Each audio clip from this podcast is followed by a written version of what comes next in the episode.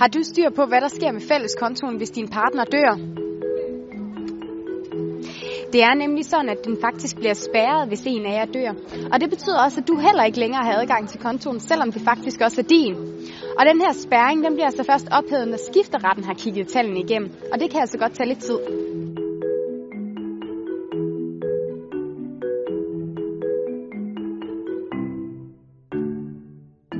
Når en person dør, så har alle pligt til at passe på afdødes ting.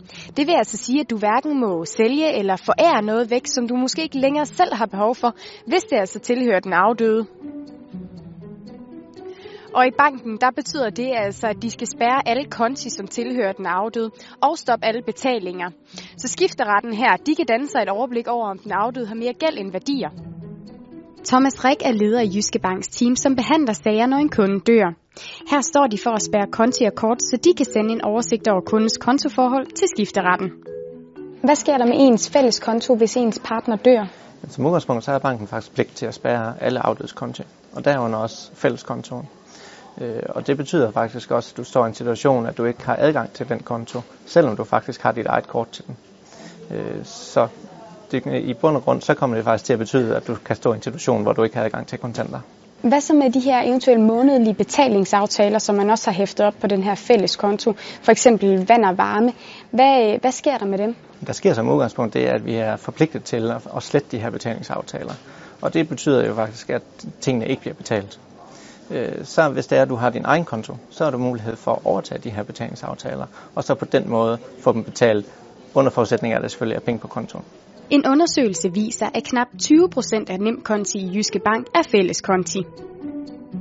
En nem konto er den konto, hvor udbetalinger fra staten går ind på, eksempelvis pension. Og det kan altså blive et problem, hvis det går ind på en fælles konto. For hvis den ene af jer pludselig dør, så får den anden altså frosset alle sine penge. Derfor så kan det være en god idé altid at gøre din egen konto til din nem konto, så du på den måde altid er sikker på, at du har adgang til dine egne penge. Hvad så, hvis øh, jeg får min egen konto efter min partners død? Hvad gør jeg så, hvis øh, alle mine penge de er frosset til en fælles konto? Jamen, det første, du egentlig bør gøre, det er faktisk at få den tilmeldt som nem konto. Og så sørge for, at alle de penge, som måske kommer fra pensionsudbetaling eller andre steder fra, at de kommer ind på den her nye konto. Og lige så vel, hvis du har en arbejdsgiver, sørg for at få oplyst øh, kontonummeret til dem, så øh, lønnen kan gå derind fremover. Men hvad så indtil næste løn går ind? Hvad, øh, hvad gør jeg så?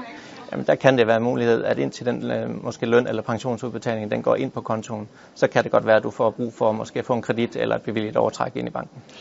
Hvad kan man ellers ligesom gøre for helt at undgå at komme til at stå i den her situation, hvor man simpelthen strander uden penge efter sin partners død?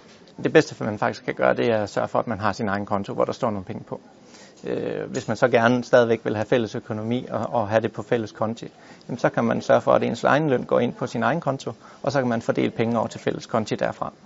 Øh, på den måde så sørger man for, at man ikke ender i en situation, hvor man står uden penge. Så er du også en af dem, som kun har fælles konto, så kan det altså være en god idé at få oprettet din egen konto, og så sørge for, at din egen indtægt går ind på den. Og så husk, at økonomi er et fælles ansvar. For den dag, den ene af jer ikke er her mere, så er det jo altså den anden, der står med ansvaret. Så sørg for, at I altid begge to er klar over, hvilke månedlige betalinger I har.